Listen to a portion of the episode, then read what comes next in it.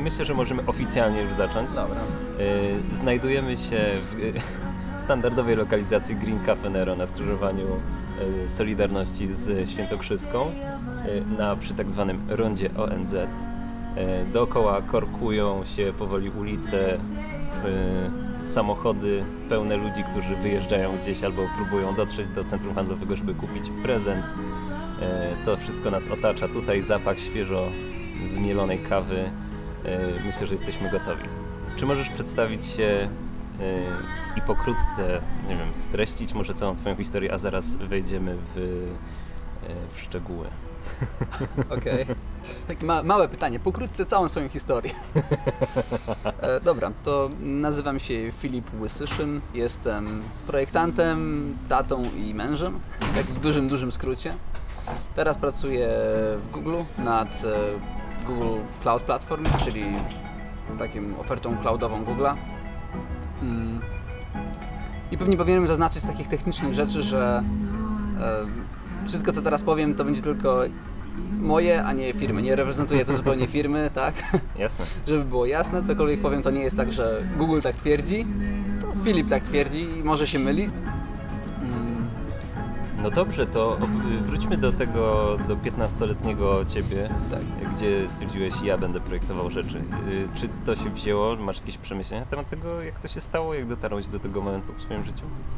Tak, ja nie pamiętam dokładnie, co mnie do tego po- popchnęło, natomiast e, kwestia była taka, że byłem wtedy w gimnazjum, tak? 15 lat to chyba gimnazjum. Tak, E, i to koniec gimnazjum zdaje się. 12-15? Nie wiem, przyznaję, nie pamiętam. Już nie ma gimnazjów, to teraz ciężko sprawdzić. Jak to, nie ma gimnazjów już? No nie ma już. O mój Boże. Widać, że nie masz dzieci. Em, teraz już nie ma. Natomiast, e, no właśnie w tamtym okresie czasu miałem spiraconego Photoshopa, jak większość z nas, Mhm. na komputerze. Zacząłem się nim bawić. Zaczęły wychodzić jakieś tam fajne rzeczy. Pamiętam, że pierwszą rzecz, jaką zrobiłem, to była wlepka. Nie wiem, czy pamiętasz, w ogóle była taka idea Wlepki. wlepek. Teraz to nie wiem, czy Wlepki jeszcze są istnieje. super. Istnieje to jeszcze. Oczywiście, że tak. Okej, Może wrócę do E, mojego fachu podstawowego. Y, Jednym z fajniejszych projektem wlepek był projekt banknotu dwudolarowego z twarzą Casey'ego Neistata, który sam Casey Neistat y, wytworzył i wysyłał ludziom w ramach takich paczek, y, jeszcze kiedy nie, nie był znanym youtuberem. Bardzo fajna inicjatywa. No tak, to moje chyba nie były aż takie em, wymyślne. Mhm. Natomiast Ale robiłeś wlepki. Dlaczego w ogóle? Skąd pomysł na nie, wlepki? wiesz, naprawdę nie pamiętam. To jest y, dla mnie już w odmętach zupełnie zginęło. Natomiast to, co pamiętam, to, że zagrałem się tym, że mogę stworzyć coś nowego od zera. Mhm. Coś, czego być może jeszcze wcześniej nie było, albo coś trochę innego niż coś, co było i, i, i to ja kontroluję to, co tam się dzieje. No i w tym wieku 15 lat zacząłem się tym bawić, później w liceum robiłem przeróżne rzeczy, na przykład e, okładki dla płyt znajomych. E, Razem z moim bratem, to było dosyć ważny etap dla mnie, zaczęliśmy robić strony. Mój brat jest, e, no, był wtedy deweloperem, on je wdrażał, ja je projektowałem. To był super fajny krok, żeby się nauczyć współpracy z deweloperem. W takim bardzo wczesnym etapie wyrobiłem sobie mniej więcej jakiś format tego, jak to powinno wyglądać, żeby Mhm. to działało. Um, no, a że to był mój brat, to wiadomo, że współpraca była bardzo bezpośrednia. Um, nie było jakiejś takiego większej e, blokady, żeby sobie powiedzieć, że coś nam się nie podoba. Mhm. To dużo też nauczyło mnie pewnie względem feedbacku, jak teraz o tym myślę. I później na przestrzeni... Później podjąłem decyzję o studiach. Poszedłem na nauczanie języka angielskiego. O! To jak dla człowieka, jest- który chce zostać designerem. Tak, jak dla człowieka, który jest pewien, że chce projektować. Bo ja już byłem wtedy pewien, że ja chcę projektować. Ja to robiłem cały czas. Robiłem zlecenia na boku, robiłem freelancerskie projekty, cały czas coś robiłem. Tak. Natomiast nie widziałem dla siebie edukacji za bardzo mm, na studiach, edukacji wyższej. E, przynajmniej w Warszawie, a nie chciałem się z Warszawy wynosić. Mhm.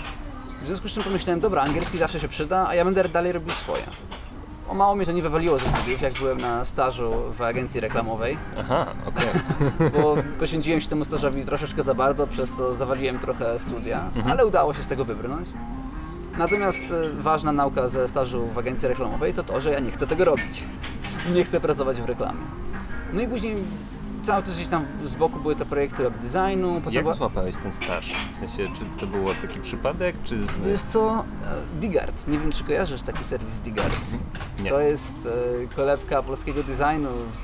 z dawnych lat, już nie istnieje. Niestety Onet go wykupił swego czasu i teraz już nie istnieje. Podoba mi się, bo to jest historia wszystkich polskich y, wczesnych milionerów, którzy założyli jakieś serwisy Nutka, coś tam. Ktoś to wykupił i pogrzebał.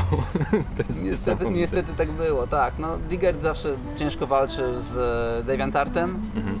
e, no i potem jeszcze z Behance'em w takich środowiskach bardziej profesjonalnych. Natomiast e, na Digarcie agencja złożyła po prostu ogłoszenie, że szukają stażystów. Mhm. Ja się zgłosiłem. Pamiętam, że fartem się dostałem, bo byłem, chcieli trzech, trzech ludzi, ja byłem czwarty, trzecia osoba zrezygnowała. No to nie fart, tylko Fart.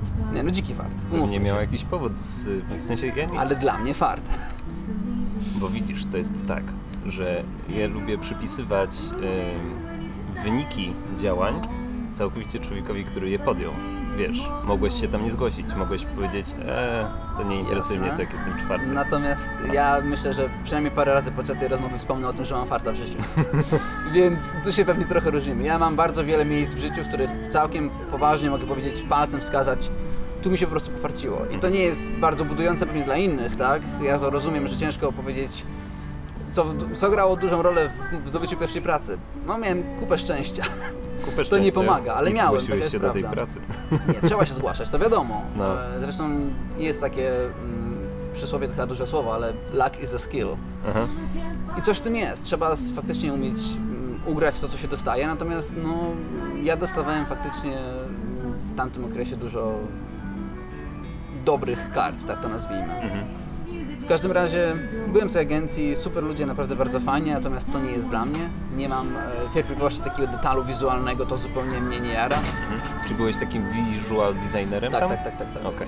Key visuals, wiesz, wszystko. To ja Cię rozumiem akurat w tym temacie, bo ym, o tyle, ile sza- szanuję pracę ludzi zajmujących się wyrównywaniem, y, w sensie to jest ważne. Jeżeli coś się nagle rozpikseluje, albo trzeba coś lekko przesunąć, albo zauważyć, że w ogóle przycisk jest trochę przekręcony, albo trochę odsunięty, albo że jednak ten margines to jest 11, a nie 12, no to w sensie trzeba mieć dużo cierpliwości i skilla i szanuję to, natomiast wow, trzeba też być przystosowanym psychicznie do takich oczekiwań. To znaczy, ja nie wiem, czy do końca jest właśnie.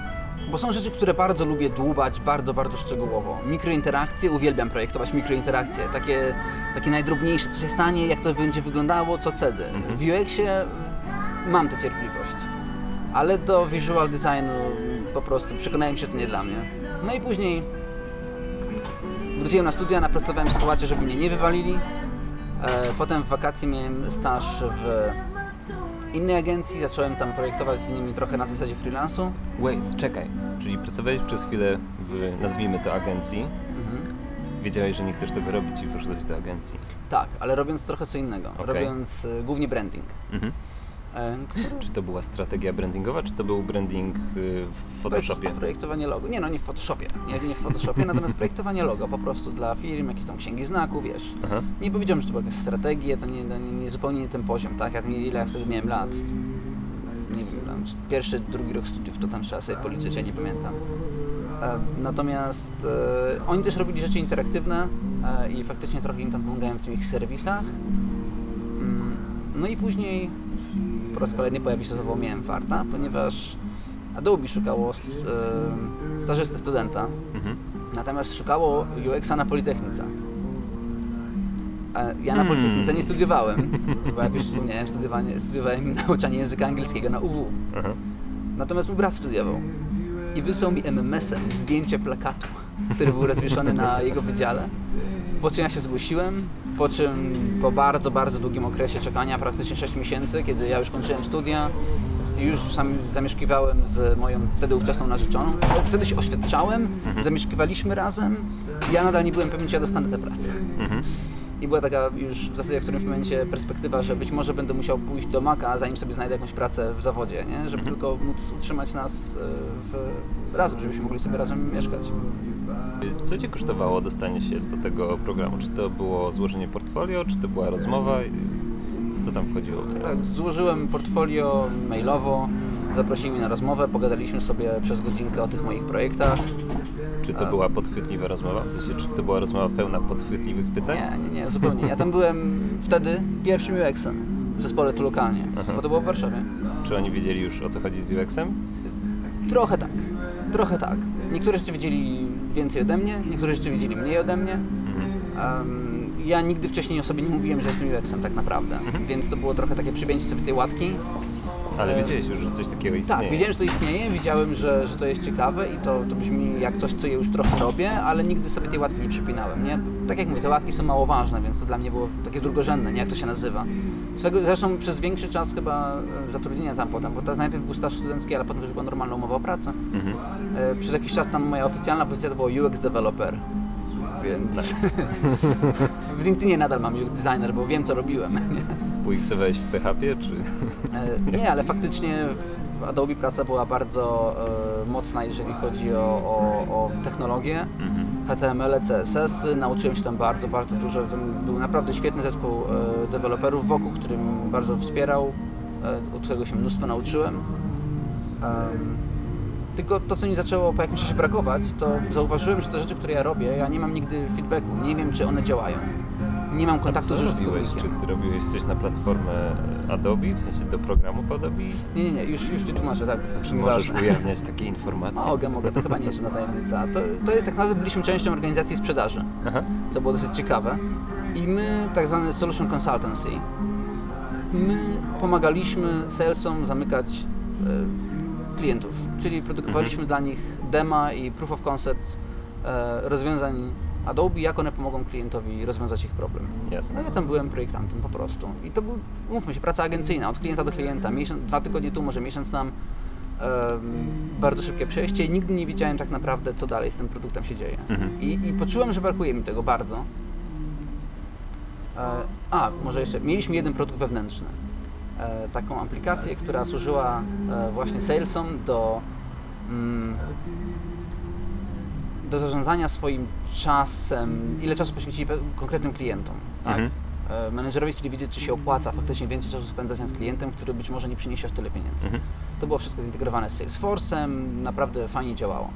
I to był jedyny produkt, który my stworzyliśmy na potrzeby wewnętrzne i nagle się okazało, że któryś menedżer stwierdził, że od, od, od tej aplikacji, od tego, co w tą aplikację salesi wrzucą, będą zależeć ich bonusy. I z dnia na dzień ta aplikacja została przez wszystkich znienawidzona. Ponieważ jakikolwiek był błąd, to oni wiedzieli, że ich kasa leży na tym. Tak. Nie? E, Zaczęliśmy dostawać taką lawinę feedbacku O, i ja się ucieszyłem.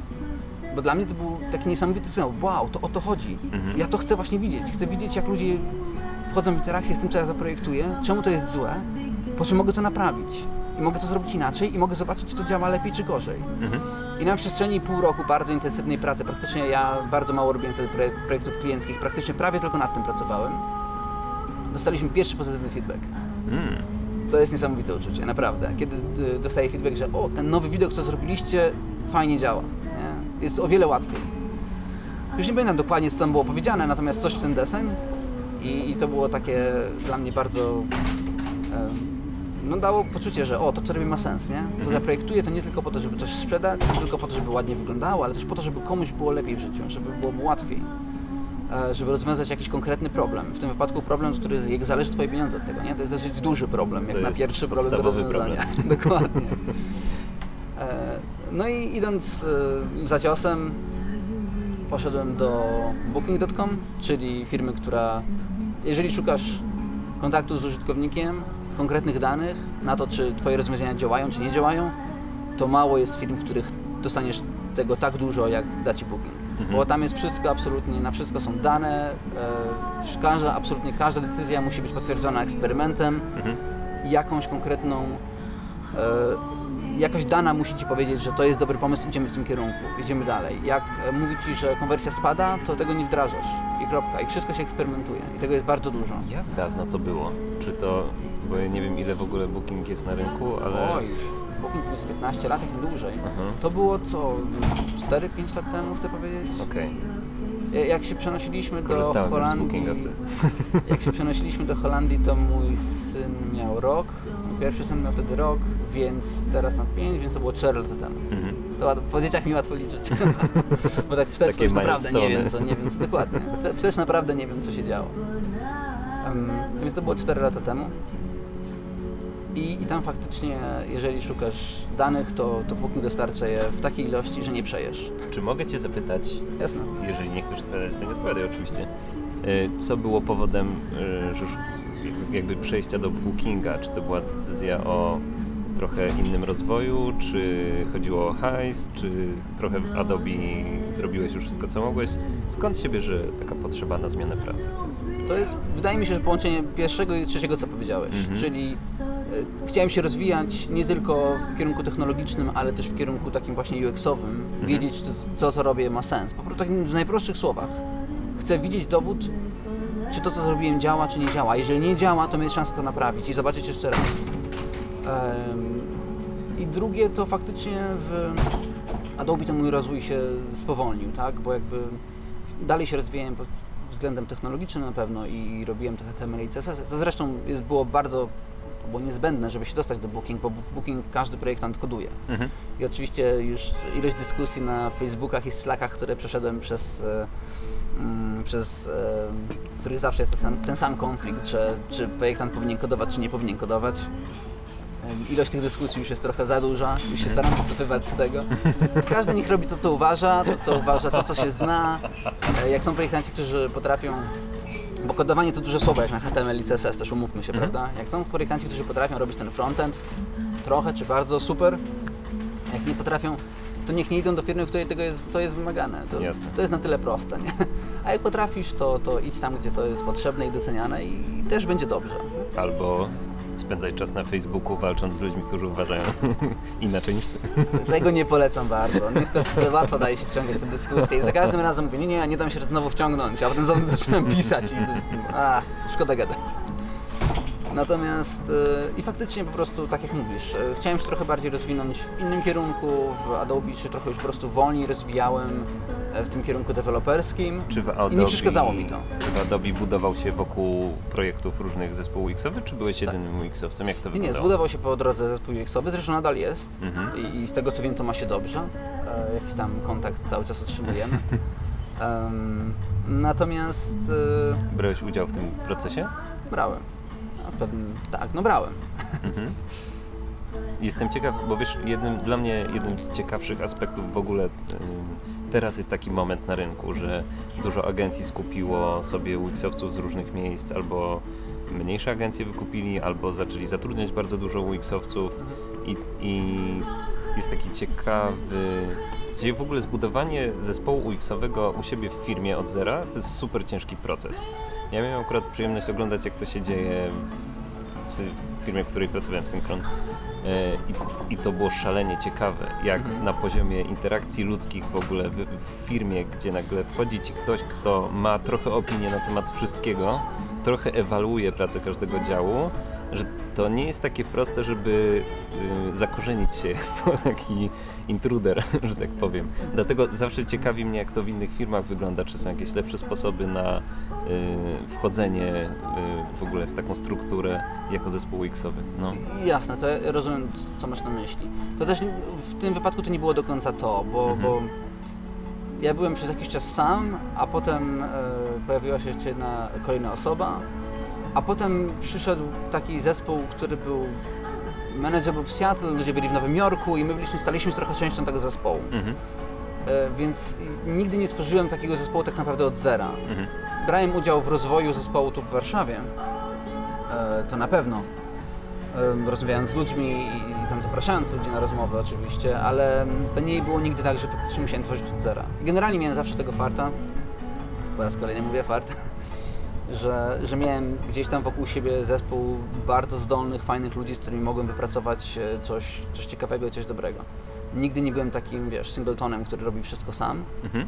E, mimo, że tam gdzieś pewnie mógłbym, tak, jakby nie wiem, jak potrzebowałem sobie zrobić swoje portfolio, zrobiłem je w zupełności sam. Zaprojektowałem i wdrożyłem i zbudowałem, wszystko to jest, wiesz, samemu zrobione. Mhm. Faktycznie z drobną pomocą do JavaScriptu od paru dobrych, e, że fajnych osób, które znam, Em, bo nie jestem aż taki dobry, żeby tam wszystko wyklikać, natomiast e, no, mógł, teoretycznie mogę sam tworzyć od podstaw projekty webowe, ale nigdy nie muszę tego robić. Zawsze mam wokół siebie świetnych ludzi, na których mogę polegać, którzy uzupełnią moje braki, uzupełnią to, co ja nie potrafię i którzy po prostu są ode mnie lepsi, zdolniejsi, fajniejsi i, i na których mogę polegać. Mhm. I to jest ogromny fart. Ja wiem, że też nie każdy to ma. Natomiast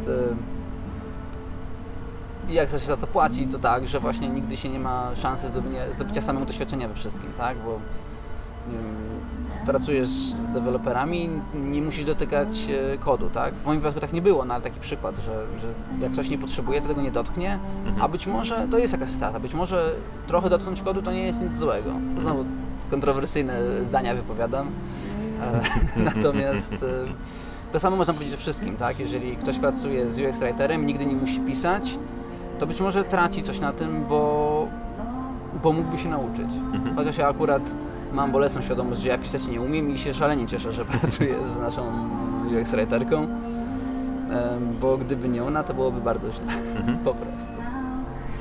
No dobrze. Y, powiedziałeś, że zacząłeś pracować w Bookingu. Czy w Bookingu zespół UX-owy już był na miejscu, czy też tam trochę to się działo w międzyczasie, jak tam byłeś? Jak ja przychodziłem do Booking, to tam było pewnie 80-90 projektantów łącznie. Mhm. solidny zespół, tylko tam, tam nie było zespołu, tam była społeczność. Zespoły były e, interdyscyplinarne, małe, szybkie, samodzielne i posiadające pełną odpowiedzialność i możliwość zrobienia wszystkiego we swoim własnym małym zakresie. Mhm. Czyli jeżeli ja pracowałem w zespole, który zajmował się payments, czyli płatnościami online, to my mieliśmy w zespole e, deweloperów, backend, frontend, e, mieliśmy researcherkę naszą, mieliśmy copywriterkę, mieliśmy PM-a i tak dalej, i tak dalej. I tak po bożemu można tak, prawdziwy post-agile, e, tak to się w Tak. mówiło, post-agile strukturka. Em, I to faktycznie działało e, rewelacyjnie, bo, bo każdy robił swoje i każdy miał, nikt nim powiedzieć nie rób czegoś. Ty Mhm. miałeś pełną odpowiedzialność za to, co robisz. Jasne. I, I była taka kultura, że myl się, bo jak się nie pomylisz, to się nie nauczysz, a jak Mhm. się nauczysz, to zrobisz coś lepiej. Mm, To daje niesamowitą właśnie szansę na, na nauczenie się, jak to powinno wyglądać. Testy AB nie były tylko celem, żeby zwiększyć konwersję, ale też były też narzędziem do nauki i narzędziem do rozwoju nie tylko produktu, ale też ludzi, którzy nad nim pracują. Mhm. To jest bardzo fajne podejście. Um, więc tak, struktura już była, e, tam był bardzo już wyrobiony sposób pracy. Mm, Ja tak naprawdę w niego wszedłem i wiesz, w pierwszym tygodniu miałem dostęp już do produkcyjnego kodu strony, z której korzysta bez podawania dokładnych liczb bardzo, bardzo, bardzo dużo użytkowników. Myślę, że niewiele osób sobie zdaje sprawę, jaka, jaką skalą jest Booking. Ja sobie zdaję sprawę po tym, jak wchodzę na spotkania z różnymi osobami, no, rozmawiając o, o nie wiem, jakichś potencjalnych projektach albo startupach, albo czymś. I Booking.com zawsze pojawia się jako referencja, w sensie zawsze, w sensie nie byłem na spotkaniu, na którym "Hmm, zróbmy to na Bookingu, albo y, na Bookingu to mają rozwiązane tak. W sensie to pokazuje, jak duży ale- wpływ ma na... Ale pojawia się też, że e, nie, nie róbmy tak jak Booking, bo Booking jest brzydki. Jest jedna rzecz, y, którą muszę, y, o którą muszę zapytać w kontekście bookingu.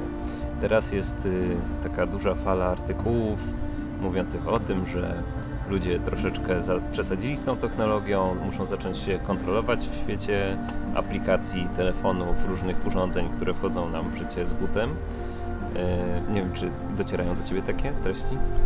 Ja jestem, myślę, dużym e, zwolennikiem tego typu rzeczy. Mam, Mhm. Mój telefon ma czarno-biały ekran, bo już wyłączyłem kolory.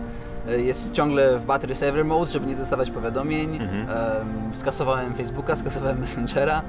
Więc No staram właśnie. się faktycznie jak najbardziej e, kontrolować to, co, co robię właśnie. mm, Głównie z telefonem, tak? Bo to jest coś, co niestety masz zawsze przy sobie i, i, i- jest takie kuszące, żeby zawsze po to sięgnąć. No właśnie. I w kontekście tego świata, który zaczyna się, w sensie takiej, mm, takiej mody na ten mm, odcięcie się od technologii albo ograniczenie jej w jakimś sensie, jest ten booking.com, na który wchodząc dostajesz tam 13 powiadomień, że coś się kończy, tu masz promocję, tutaj ostatnie pokoje, tutaj ktoś właśnie kupił w tym momencie pokój, który przeglądasz. E, Nie będziesz miał gdzie mieszkać, jak nie kupisz za 5, 4, 3, 2, 1. I, i gdzie ten booking ląduje? W sensie, bo ja rozumiem, że to jest wynikiem sprawdzenia tego, kiedy ludzie wydajniej kupują te, em, pokoje, nie wiem, Konwersja. no właśnie, konwersja, ale ta konwersja doprowadziła nas do momentu, w którym strona przeładowuje, w moim mniemaniu, to nie jest oczywiście, nie zbieram danych i nie prowadziłem wywiadów z ludźmi, to jest moja personalna y, jakaś tam wycieczka, ale właśnie mam wrażenie, że Booking przeładowuje strasznie tymi komunikatami ludzi i że to już nie jest przyjemne przeglądanie, wynajmowanie miejsc, tylko to jest taka ucieczka, że muszę to zrobić szybko i już tu nigdy nie patrzeć, albo Jezus, jak mnie to stresuje, że muszę to robić, ale muszę to zrobić, bo moja firma rozlicza się tylko przez Bookinga, a gdyby nie to, bym gdzieś indziej to zrobił. E, Jasne. Co, co sądzisz na ten temat? Nie musisz koniecznie bronić ani y, Bookinga, ani... Właśnie bardzo nie chcę ani się wdawać w obronę, bo tak jak mówię, już to w internetach dużo robiłem, już mi się już po prostu nie chce, ale też nie chcę, jakby to powiedzieć, w Booking pracują szalenie zdolni ludzie. Mhm. Tam jest Widać, bo bardzo dobrze... Ale bo, bo to, że działa dobrze, to da się osiągnąć na wiele sposobów i em, nie trzeba świetnych projektantów, żeby osiągnąć stronę, która ma wysoką konwersję. Wystarczy to testować sukcesywnie i, i promować te rzeczy, które konwersję zwiększają. Czy możemy pokusić się o stwierdzenie, że wystarczy do tego sztuczna inteligencja? Być może. Ja nie mówię, że nie. E, sztuczna inteligencja jest generalnie ciekawym Musimy tematem. używać wielu buzzwordów, żeby SEO było dobre. Jasne. Natomiast będąc tam, tam jest naprawdę dużo rozmów o tym, jak to zrobić lepiej, jak to zmienić, Mhm. jak sprawić, żeby, żeby to, e, to było przyjemniej. I tam się dużo rzeczy robi w tym kierunku. I jest dużo zmian, jak ja patrzę, to co pamiętam, jak Booking wygląda, Mhm. a jak dzisiaj wygląda, a korzystam z Bookingu faktycznie dosyć często, tak? Jak, jak, kiedykolwiek ja jadę, zawsze na Booking sobie um, bukuję pokoje, bo po prostu znam go dobrze, wiem jak z niego korzystać i jest dla mnie wydajnym narzędziem, tak? Airbnb, mimo że jest obiektywnie rzecz biorąc ładniejsze, nie lubię korzystać. Po prostu, mimo że pewnie wielu osób powie, że jest o wiele przyjemniejsze, lepsze, fajniejsze, to ja nie lubię. Mhm. Kwestia po prostu preferencji, tak? Em, I oczywiście ja mam ten, em, nie wiem jak to się po polsku mówi, bias Mhm. e, wewnętrzny, że tam pracowałem, więc pewnie dlatego mi jest łatwiej i pewnie dlatego mam lepiej. Natomiast to jest narzędzie, prawda? Em, jeżeli jesteś zmuszony z niego korzystać, no to, to źle, tak? Bo nikt nie chce być do niczego zmuszany. Jeżeli twoja firma się rozlicza tylko z Booking, no to, no to faktycznie jest kiepska sytuacja, no i niestety sobie nie poradzisz tak samo jak w wielu korporacjach, we wszystkich, których byłem do tej pory, jest konkurs. Nie? Mhm. Jak chcesz się rozliczyć z wycieczek, to, to, to konkurs musi być. Są takie różne rzeczy. Dziękuję bardzo. E, myślisz, że te trendy jakoś wpłyną na to, jak platformy takie jak Booking będą się zmieniały? Czy to jest raczej taki sztryczek w nos, ale nie, nie zmieni to raczej myślenia? To jest dobre pytanie. Ja nie wiem, naprawdę nie wiem, bo to jest biznes. Mhm. Jak każda firma, w której się pracuje, trzeba pamiętać o tym, że to jest biznes i on musi zarobić. Jeżeli możesz zarobić e, równie duż, dobrze, e, robiąc rzeczy lepsze, to świetnie, ale jeżeli em, nie znajdziesz lepszej metody niż to, co teraz masz, to pytanie jest, czy, czy chcesz em, zaszkodzić swojemu biznesowi, żeby coś innego zyskać, tak? To, Mhm. i, I ja nie mówię, że ta konwersja jednostkowa dzisiaj jest więcej warta na pewno niż to, że stracisz użytkowników w przyszłości, bo twoja strona jest nie do użycia. Mhm. Ale mogę na pewno powiedzieć, że tam jest bardzo wiele osób, które mają tym na myśli na co dzień i dbają o to, żeby faktycznie było dobrze i sprawdzają, czy, czy, czy ten kierunek zmian nie jest przypadkiem zły długoterminowo. Mhm. Więc ja bym się nie martwił. O Booking bym się wcale zupełnie nie martwił, naprawdę. E, Tam jest taka masa świetnych ludzi, że poradzą sobie. To jest w ogóle ciekawe. Gdzieś słyszałem taką konwersację właśnie o tym, że bardzo łatwo wyobrazić sobie, że ludzie projektujący rozwiązania to są tacy źli geniusze, którzy starają się Twoją uwagę wykorzystać przeciwko Tobie, gdzie tak naprawdę pracując w większości miejsc spotykasz się z ludźmi, którzy bardzo starają się ułatwić innym życie. Nikt nie chce źle, to na pewno. Jest, nie, było, powinienem powiedzieć. Była taka inicjatywa, która się nazywała Design Explosions kiedyś. To było bardzo, to dosyć krótko istniało. To był taki zestaw artykułów na Me- Medium, już niestety nie istnieje. Mhm. E, dwóch ludzi, w tym jeden z Microsoftu, e, to zrobiło i generalnie polegało to na tym, że analizowali UX, ale w fajniejszy, lepszy sposób. Ja, ja odkąd to czytałem, jak zobaczyłem, jak oni to zrobili, bardzo sobie przyjąłem do serca te... te... Oni mieli trzy takie zasady. Em, Pierwsza była taka, że jak tylko na coś patrzysz, to załóż, że zespół ludzi, który to robił, jest zdolny i chce jak najlepiej. Mhm.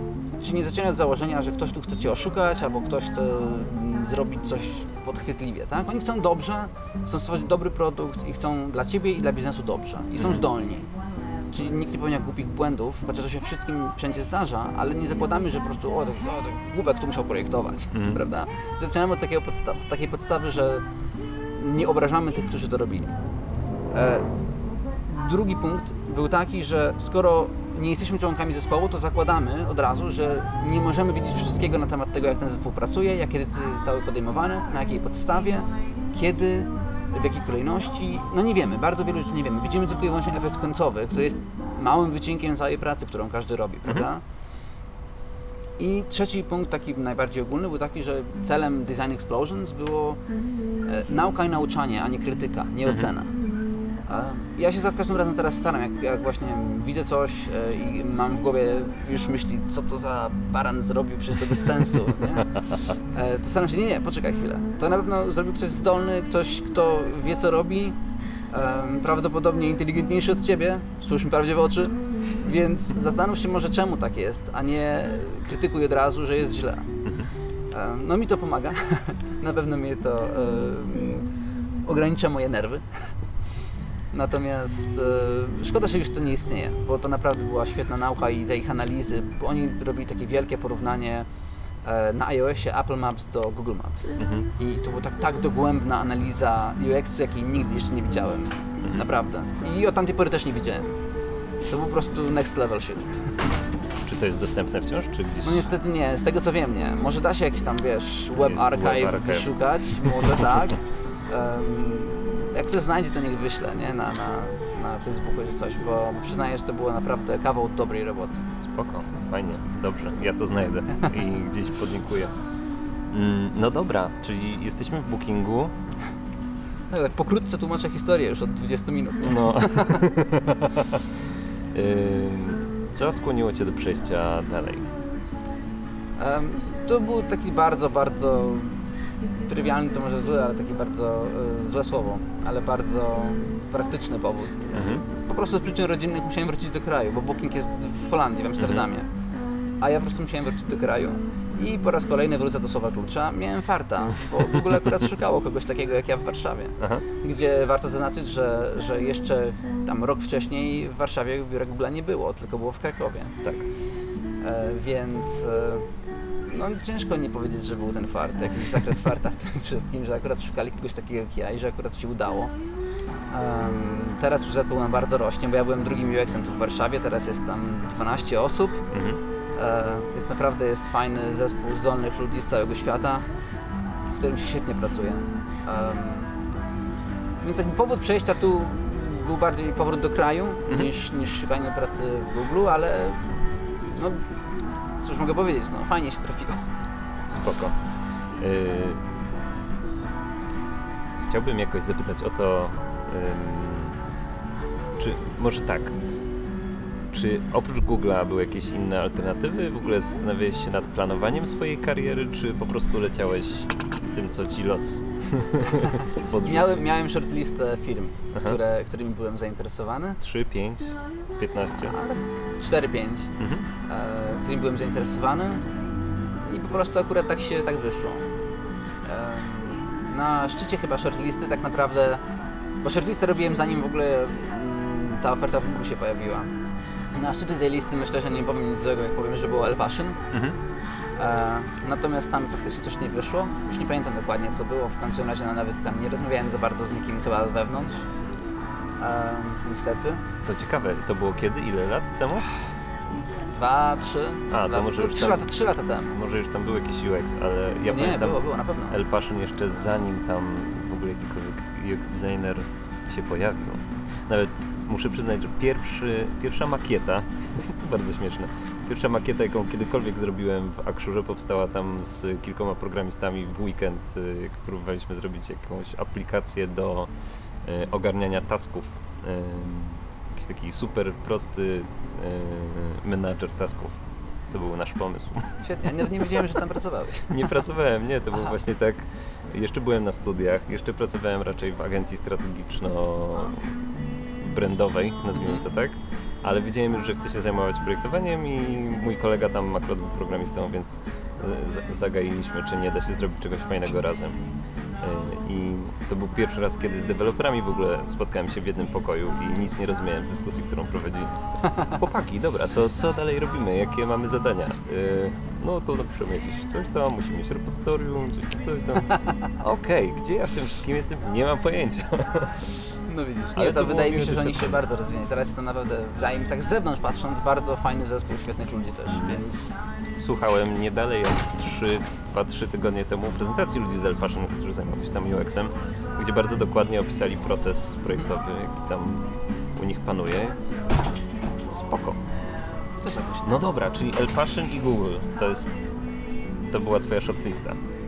Nie, no było parę innych firm, ale tam już nie będę może wymieniał. Spoko, spoko, wiesz. nie o to chodzi. Natomiast Google tak naprawdę pojawiło się już po tym, jak shortlista powstała. Tak. Bo jak już szukałem, szukałem po prostu ofert i, i pomyślałem sobie, a zobaczę co tam, czy w Google przypadkiem czegoś nie ma. I przysięgam Ci, to było tak, że zerknąłem na stronę career z google.com i było. Czekał. I jak za dotknięciem czarodziejskiej różdżki czekało, nie? No i się udało, to też było no, miłe, nie ukrywam. I tak jestem. Rozumiem, że jesteś projektantem, który projektuje za pomocą kodu wciąż. Teraz nie. E, Trochę ku mojemu smutkowi, bo ja akurat lubię sobie czasami popisać jakieś e, frontendy. Mhm. Czasami to robię, tak dla oderwania się od codziennej rutyny, zrobienia czegoś trochę innego, odświeżenia głowy. Mm, Natomiast w Google w sumie nie dotykam kodu w naszym produkcie.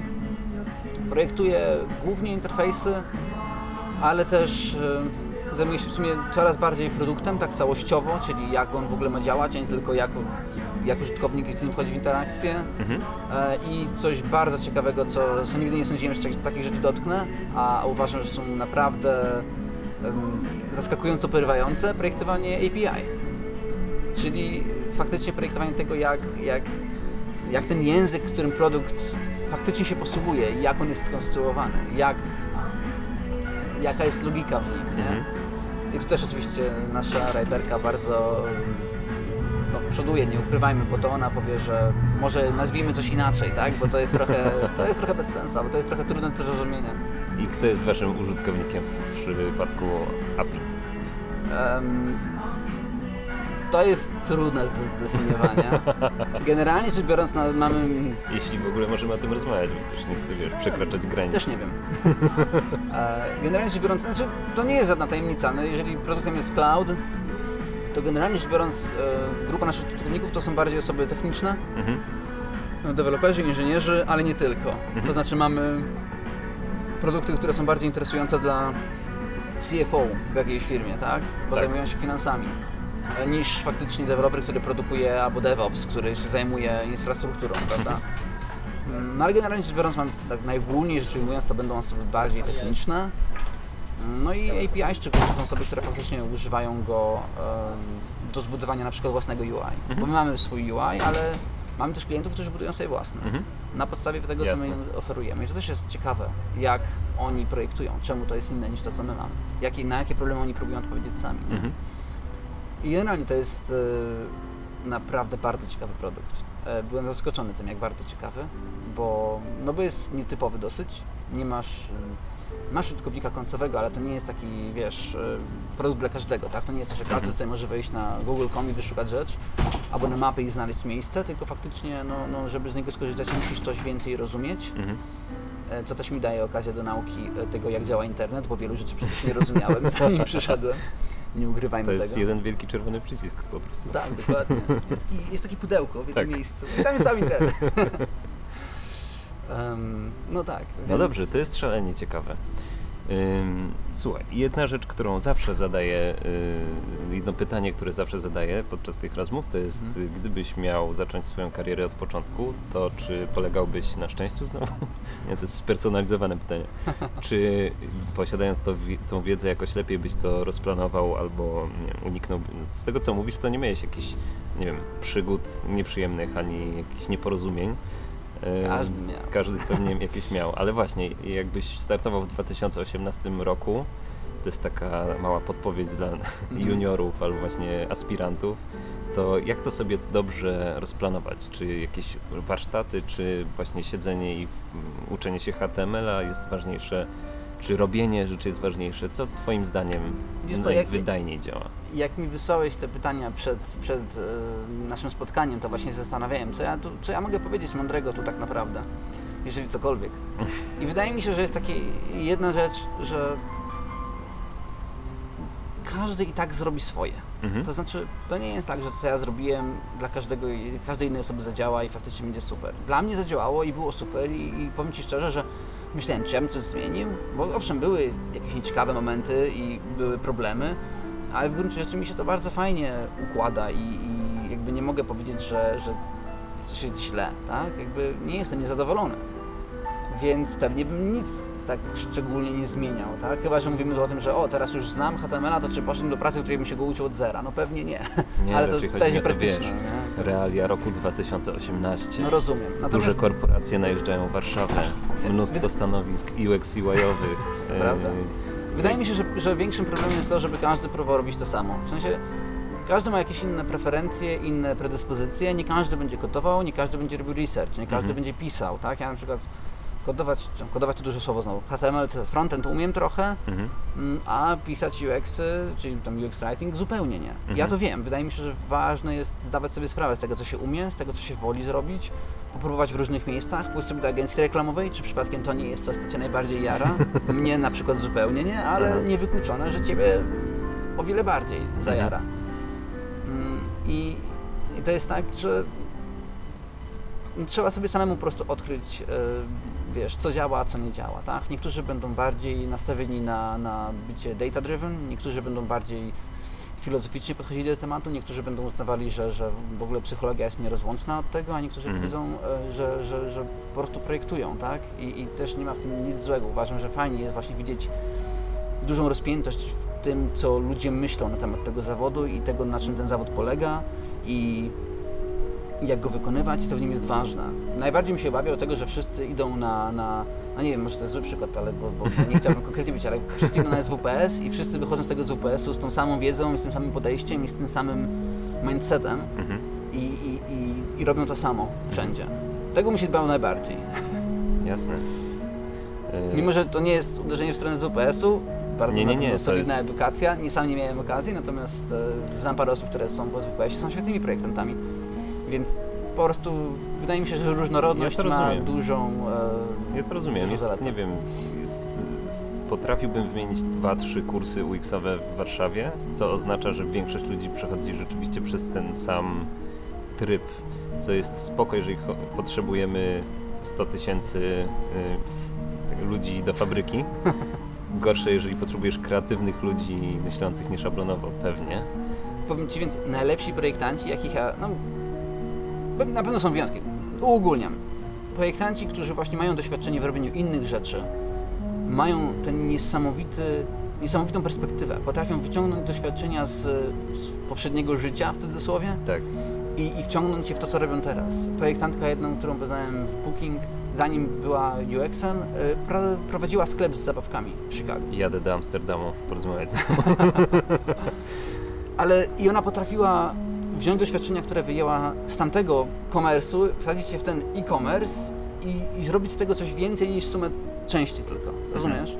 I to jest niesamowite. Tego mi na przykład bardzo brakuje, bo ja w sumie, mimo że robiłem różne rzeczy po drodze, to zawsze byłem projektantem. Wszystkie moje pieniądze w życiu, z wyjątkiem jednego dnia rozdawania ulotek, Mhm. są z projektowania. Ja nigdy nie robiłem innego zawodu. Mhm. I czuję trochę, że, że być może powinienem gdzieś był po drodze się potknąć i zrobić trochę coś innego, żeby zobaczyć inną perspektywę, zobaczyć, wiesz... Może to jest ta rada, może to jest to, co byś zrobił inaczej. Może, może to jest to, co bym zrobił inaczej, kto wie. Wiesz co, ja, ja na Natomiast nie przykład- żałuję, że tylko robię projekt. Bo ja jakby nie wyobrażam sobie nie być projektantem. Mhm. Dużym motywatorem dla mnie do tego, żeby jednak iść w stronę projektowania, y, była praca w gastronomii, O, bo jest to dosyć męczące, powtarzalne zajęcie, które wymaga super umiejętności miękkich interakcji z ludźmi, którzy najczęściej są pijani i trzeba sobie jakoś radzić za tym barem i, i tak dalej. No i dużo takich nocek, które spędziłem tam rozlewając alkohol albo zmywając podłogę albo sprzątając, to była intensywna rozkmina, jak tutaj zacząć robić coś, co angażuje mnie kreatywnie i tak dalej. Mhm. Więc totalnie rozumiem taką, znaczy jedno, że to motywacja, a dwa, że rzeczywiście też przez pryzmat jakby całego experience'u sprzedawania zabawy, rozrywki, muzyki i, drinków, to też inaczej patrzę na to, jak ludzie wchodzą na stronę na przykład. Bardzo podoba mi się takie myślenie, że jednak trzeba mieć takie życiowe doświadczenia, żeby też patrzeć na te interfejsy nie jak roboty, tylko jak ludzie. Nie wolno mi powiedzieć, że trzeba, bo sam nie mam. ale bardzo doceniam, jak widzę mieć. innych, jak, bo to, to, że się ma, to pewnie jest jedno, ale jak potrafią ludzie wyciągnąć coś z tego innego życia swojego, innego doświadczenia, innych prac i, i, i wsadzić to jakąś naukę o, o UX-ie, w to, co robią teraz, nie? Mhm. To jest naprawdę, no ja to bardzo doceniam. Słusznie. Słuchaj, y, książka, film, cytat, osoba, cokolwiek. Co ciebie ostatnio, albo w ogóle, czy masz jakąś wyrocznię, która cię inspiruje, y, pobudza, zmienia twoje myślenie trochę? Też myślałem nad tym pytaniem, bo wydaje mi się, że brak mi właśnie jakiegoś takiego jednego konkretnego miejsca. Staram się ciągnąć z różnych miejsc, Mhm. czym właśnie sobie rekompensuję mój, ten mój brak różnorodności. Natomiast e, e,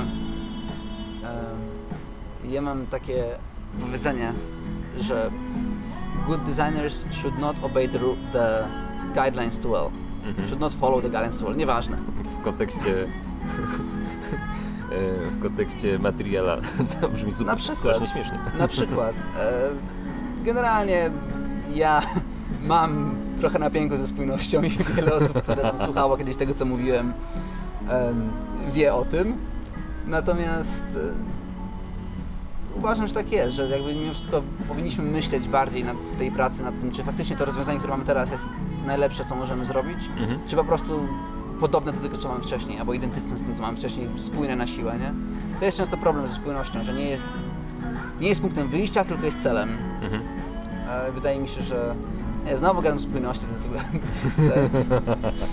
Przyjdzie mnie łatka wroga spójności zaraz. Y, Nie no, to spójność bardzo często w moim życiu projektanta też się pojawia, więc rozumiem to. E, No Rozumiem. niestety, ilość artykułów mówiących Ci, że musisz wszystko robić spójnie jest zatrważająca, nie?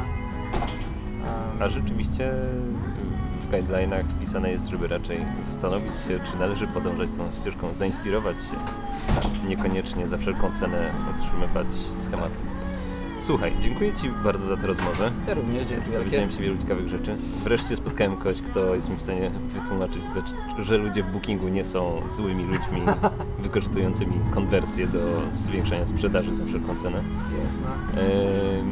No i co? Y, Gdzie można znaleźć Cię w internecie? Czy w ogóle dopuszczasz ludzi do siebie przez jakieś y, media? Czy można zadać Ci pytanie o tym, jak się pracuje w Google, albo właśnie nie wiem, jakie firmy dzisiaj wybrać? Jasne. E, po pierwsze, wielkie dzięki za zaproszenie. E, bardzo miło się, się rozmawiało. Mm, Gdzie mnie można znaleźć w internecie? No jest na Facebookach, na jakichś tam slackach UX-owych.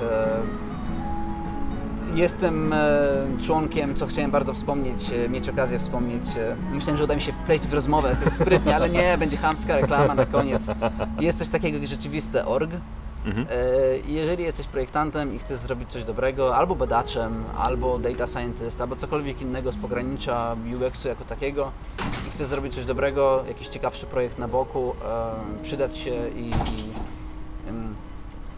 po prostu zrobić coś dobrego dla świata, to jest takie bardzo fajne, mm, nie wiem, to nawet stowarzyszenie, grupa ludzi, Mhm. którzy się zbierają i właśnie robią takie rzeczy dla, dla organizacji e, pożytku publicznego, dla NGO-sów. Mhm. E, Prowadzi to Dominika Bęben i i to jest rewelacyjna inicjatywa. Każdego zachęcam, żeby wszedł, zainteresował się, bo myślę, że w naszym zawodzie jest dużo właśnie e, miejsca na zrobienie czegoś dobrego. Mamy dosyć specyficzny punkt widzenia i specyficzną wiedzę, która jest potrzebna, która Mhm. jest generalnie rzecz biorąc droga dla tego typu organizacji do dostania. A faktycznie jest mnóstwo e, świetnych ludzi, którzy robią dużo dobrego dla świata, którzy potrzebują naszej pomocy. Rzeczywiste org. Tak jest. Zachęcam do tego, żeby to sprawdzić. Sam y, wejdę jeszcze dzisiaj, albo w drodze po prezenty rzucę okiem. Y, Bo jakby w ogóle cała idea tego podcastu Mhm. też miała się trochę skupiać na tym, żeby ludzi, którzy siedzą za gruby hajs w firmach, takich w wielkich korporacjach, trochę przekierowywać ich uwagę na to, że w zasadzie mogliby niewielkim wysiłkiem przysłużyć się ważnym rzeczom i usprawniać nasze życie w takich miejscach jak Warszawa, aglomeracje miejskie albo Zdecydowanie. remote places to work. Tak i super sprawa jest taka, bo też z kimkolwiek tylko z zewnątrz nie rozmawiał, ktoś jest zainteresowany, zawsze jest takie pytanie, o, bo ja nie mam tyle czasu, a nie dam rady poprowadzić projektu. Mhm. To nic, ja też nie mam czasu, ja mam trójkę dzieci i mam absolutnie zero czasu wolnego, natomiast y, da się zrobić coś małego, da się zrobić jakieś, wiesz, skonsultować jakiś Tak. projekt po prostu, poprowadzić warsztat, to naprawdę są tak samo duże i małe rzeczy i te małe y, są równie ważne, żeby je ogarnąć. Dobra. Y, Słuchajcie, dziękujemy wszystkim za uwagę. Mam nadzieję, że ten odcinek przyniósł Wam dużo ciekawych y, rzeczy, które trzeba zgooglować. Koniecznie sprawdźcie wszystko, czego nie rozumiecie, y, albo co wydaje Wam się nowe, dziwne, ciekawe. Sprawdźcie to w, na stronie google.com. Sprawdźcie, Nie znacie, taka mała strona. Tak, i tam serwis do wyszukiwania e, kotów i e, kotów w kosmosie i laserów. E, więc e, sprawdźcie koniecznie to wszystko, sprawdźcie rzeczywiste org i do usłyszenia w kolejnym odcinku. Jeszcze raz wielkie dzięki za obecność Dzięki. tutaj i do usłyszenia. Dzięki, na razie.